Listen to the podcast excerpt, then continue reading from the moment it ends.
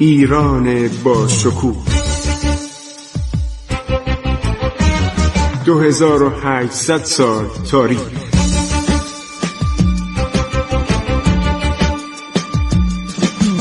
عبور از تاریخ.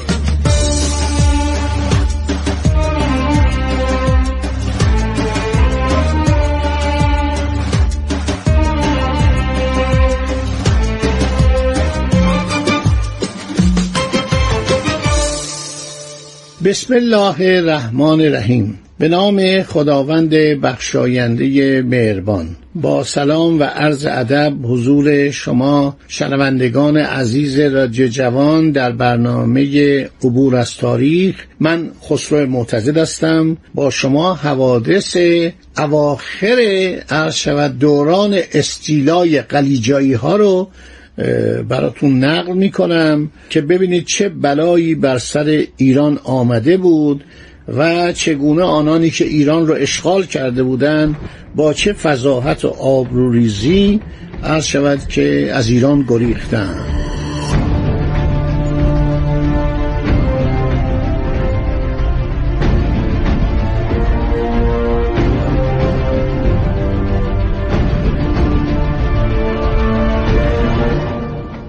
یکی از مورخین فرهیخته و دانشمند ایرانی شیخ محمد علی حزین لاهیجیه که بین سالهای 1103 تا 1180 هجری قمری زندگی می کرده و کتابی از او مانده به نام تاریخ و سفرنامه هزین کتاب خیلی خوبیه و این کتاب چندین بار به زبان فارسی که بوده احتمام کردن ادی از دانشمندان ایرانی مورخین ایرانی احتمام کردن و این کتاب رو در آوردن. لاهیجی در کتاب خودش دوران استیلای افاقنه بر ایران رو چنین شعر میده خلاصه می‌کنه. میگه در ممالک تبرستان و گیلان علت وبا یعنی بیماری وبا شیوع یافته تا ده سال امتداد داشت. خلقی بی حساب درگذشتن من فکر کنم یه عده از این روسام بر اثر وبا درگذشتن فقط بر اثر مالاریا و آب و هوا نبوده. وبام بوده. سرداران پادشاه اوروس یعنی روسیه با لشکر انبو از دریا برآمده بر اکثر بلاد معتبره گیلان استیلا یافتند. در آن اوان هجده کس صاحب جیش و حشم معدود شد که در ممالک ایران دایه پادشاهی و سروری داشتند. سوای غارتگران. نکته خیلی جالبه که بعدم عثمانی ها اومده بودن. عرض شود که آذربایجان رو گرفته بودن قفقاز رو گرفته بودن و رومیه یعنی عثمانی ها ما به عثمانی ها می‌گفتیم رومیه چون اینا جانشین دولت روم شرقی بودن و آن قسمت ها رو گرفته بودن کنستانتینیوپولیس یا قسطنطنیه رو گرفته بودن اسمش هم استانبول گذاشته بودن.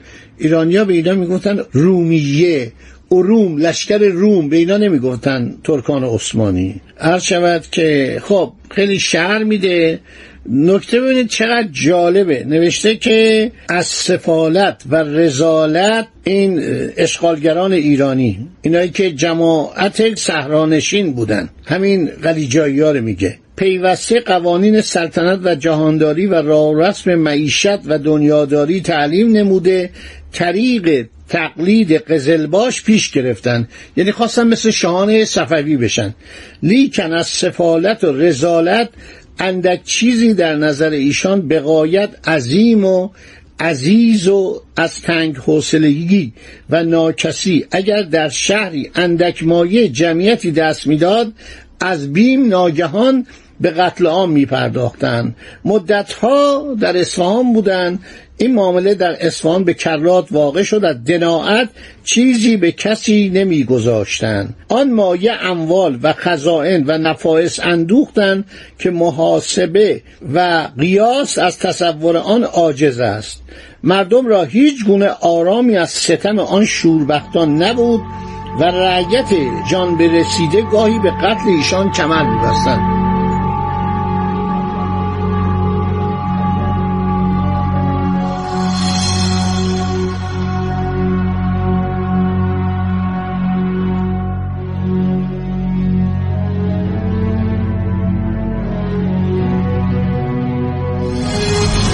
هزین لایجی اشاره کرده که مردم در دارالسلطنه قزوین که پایتخت قبلی صفویه بود مردم عوام و مردم بازار به هم برآمده شمشیر در افاقنه نهادند چهار هزار تن کمابیش بکشتند و شهر به ضبط خود آوردند پس از چندی باز لشکر بر سر آن کشیده به عهد و پیمان متصرف شدند. در قصبه خونسار عوام شوریدند و جمعی از افاقنه را با حاکم و سرداری از ایشان که وارد شده به جایی می‌رفت در میان گرفتند و در یک روز سه هزار تن بکشتن اینا مردم اینا رو نمی‌دونن. ما تاریخ در این مملکت محجوره. یعنی این مبارزه میهنی شما نگاه کنید ببینید از مبارزه مردم روسیه علیه ناپلئون کمتر نیست. از مبارزه مردم اتحاد جماهیر شوروی علیه اشغالگران آلمان نازی کمتر نیست. از مبارزه پارتیزان های عرض شود که فرانسوی و دانمارکی و نروژی علیه ارتش آلمان نازی کمتر نیست. ولی شما بپرسید مردم نمی‌دونن. برای که ما اینا رو باید بگیم. اینا باید از کلاس دبستان به مردم گفته بشه در دبیرستان گفته بشه در دانشگاه گفته بشه باید سریال های تلویزیونی تهیه بشه. باید همین گفتاری که من الان دارم از این رادیو با شما صحبت می‌کنم باید اینها گفته بشه برای که مردم بشناسن بدانن که ایران چه کشور با عظمتی بوده چه مردم شریف و بزرگوار و مبارزی داشته. نوشته دیگه در خونسار مردم خونسار می‌دونن که در یک روز سه هزار تن اشغالگر رو کشتن. از قرائب این که بعضی دهات حقیره اینه کی میگه؟ هزین لاهیجی. که به هر نوع ذخیره آزوقه داشتن در مدت هفت سال که استیلای افاقن واقع بود حصار نااستوار خود را حراست نموده جز سفیر تفنگ از ایشان چیزی به افاقنه نرسید و چندان که در تسخیر آن قریه ها در آن مدت مدیده کوشیدن سود نداشت. ایشان یعنی قلیجایی ها پیوسته در تک و تاز بودند با وجود قلبه گاهی از بیم و حراس و گاهی از دستبرد رعیت و سپاه آرامی نیافتند. چند مرتبه که لشکر قزلباش بر سر ایشان تافت بر حسب تقدیر کاری از پیش نرفت. توجه می‌کنید؟ میگه اون شکستایی که اول ایرانیا خوردن به خاطر واقعا حکومت بوده. حکومت حکومت فاسدی بود حکومت خوشگذران حکومت خوابالود پادشاهی که همیشه دنبال خرافات باشه پادشاهی که از صبح تا شب عرض شود که سرگرمی جز صحبت و خنده و عرض شود که مجالس رقص و تعیش نداشته باشه. درباره قضا بحث بکنن از این صحبت ها اوقات یک پادشاه نباید اینطور باشه. شاهزادام کمیدن قصد بودن و متاسفانه مواد مخدر. این مواد مخدر این مملکت رو نابود کرده در طول تاریخ.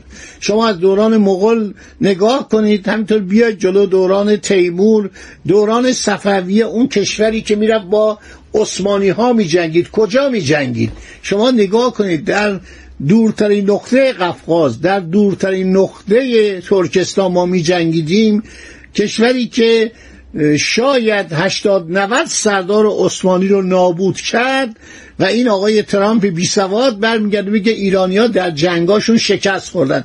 این بیچاره انقدر اطلاعاتش کمه. یه چیزی تو این مجلات از خارجی خونده که مثلا در سالامیس ایرانیا از یونانیا شکست خوردن. در حالی که خشارشا آتن گرفت. پایتخت یونان گرفت. اون موقع جنگ بود. من نمی‌خوام تعریف کنم یا تقبیه کنم. در صورت اونجا آتن رفت تصرف کرد و تمام شهرهای آتن ازش اطاعت کردند یک گروهی بودن باش می جنگیدن خشارشام یه آدم متلونی بود. برمیگرده میاد ایران. بلند میشه میاد ایران. درست وسط عرض شود که سالهای جنگ. آدمی که میره جنگ که زن بچهش نمی‌بره. این خانواده خودش برده بود دختراش برده بود پسراش برده بود و اینها به قدری برادران او یعنی پسران داریوش خیور بودن که از ده تا پسر داریوش شش تاشون کشته شدن. و جالبه که تیمیستوکس که سردار یونانی بود بعد به ایران پناهنده شد. با لباس زنانه. شنیده بود خشارشا برای سر این پنج هزار سکه طلا گذاشته. اونجا که بهش اتهام خیانت می‌زنن چون آدم دو دوزه بازی بود.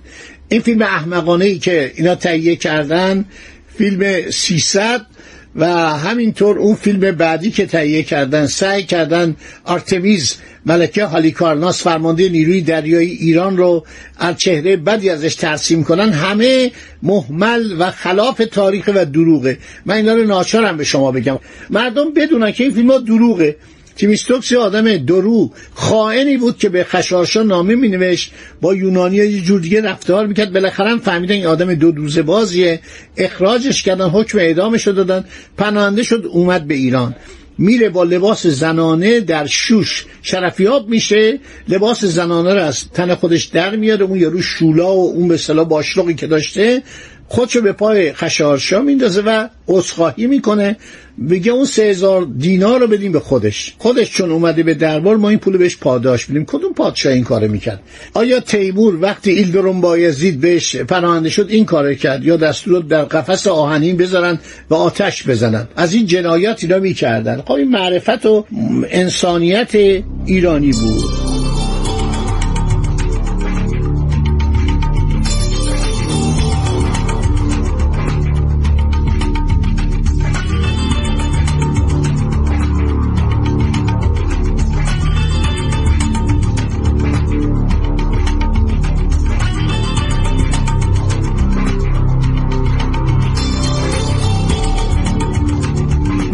این عرض شود که مردم ایران در این هفت سال بلایی به سر قلیجایی آوردن که اینا هیچ جا امنیت نداشتن. اینم به خاطر این بود که در تمام ایران اصله تولید می‌شد. یعنی در بازارها تفنگ می ساختن تپانچه می ساختن شمشیر می ساختن اینا را همه را در کتابا نوشتن. و در کتاب های مختلف تاریخ هنری رن دلمان یک نفر محقق فرانسوی خیلی آدم باسوادیه کتابی نوشته از خراسان تا بختیاری. نوشته من هر جا رفتم تعجب کردم. تفنگ مارتینی دیدم از تفنگ مارتینی ما در فرانسه بهتر. گفت برای اینکه مردمم بخرن مارک فرانسه رو روش می‌زدن. ولی اینا رو در ایران میساختن. هیچ دست کمی از از شود تفنگ های ما نداشت. این بود که مردم ایران اینا رو کشوندن. یعنی این طایفه قلیجایی در ایران سرگردان و بدبخت شد مرتب قتل عام. سه هزار نفر اول محمود کش دوباره اشرف باز شکست خورد. سه هزار نفر سر برید. با وجود تمام این کارها فرار می‌کنه میره به شیراز. حالا خیال می‌کنه در اونجا خبری هستش. می‌بینیم که نادر چه به روزش میاره. نادر الان صدر ایرانه. تمام اختیارات مالیات در دست اوست و میره به طرف شیراز. با چهل هزار سرباز که اصفهانی ها الان یکه و عرض شود که واقعا تناور شجاع سترگ به دنبال نادر آماده میشن برای سرکوب اشرف افغان و ازاله کردن این یعنی برافکندن و بیرون راندن این جرسومه فساد و جنایت. خدا نگهدار شما تا برنامه بعدی. عبور از تاریخ.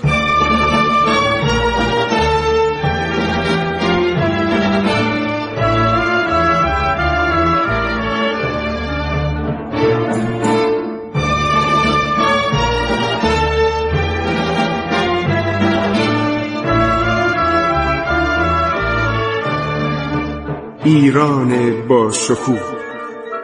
2800 سال تاریخ. سرگذشت ایران ما به روایت خسرو معتزد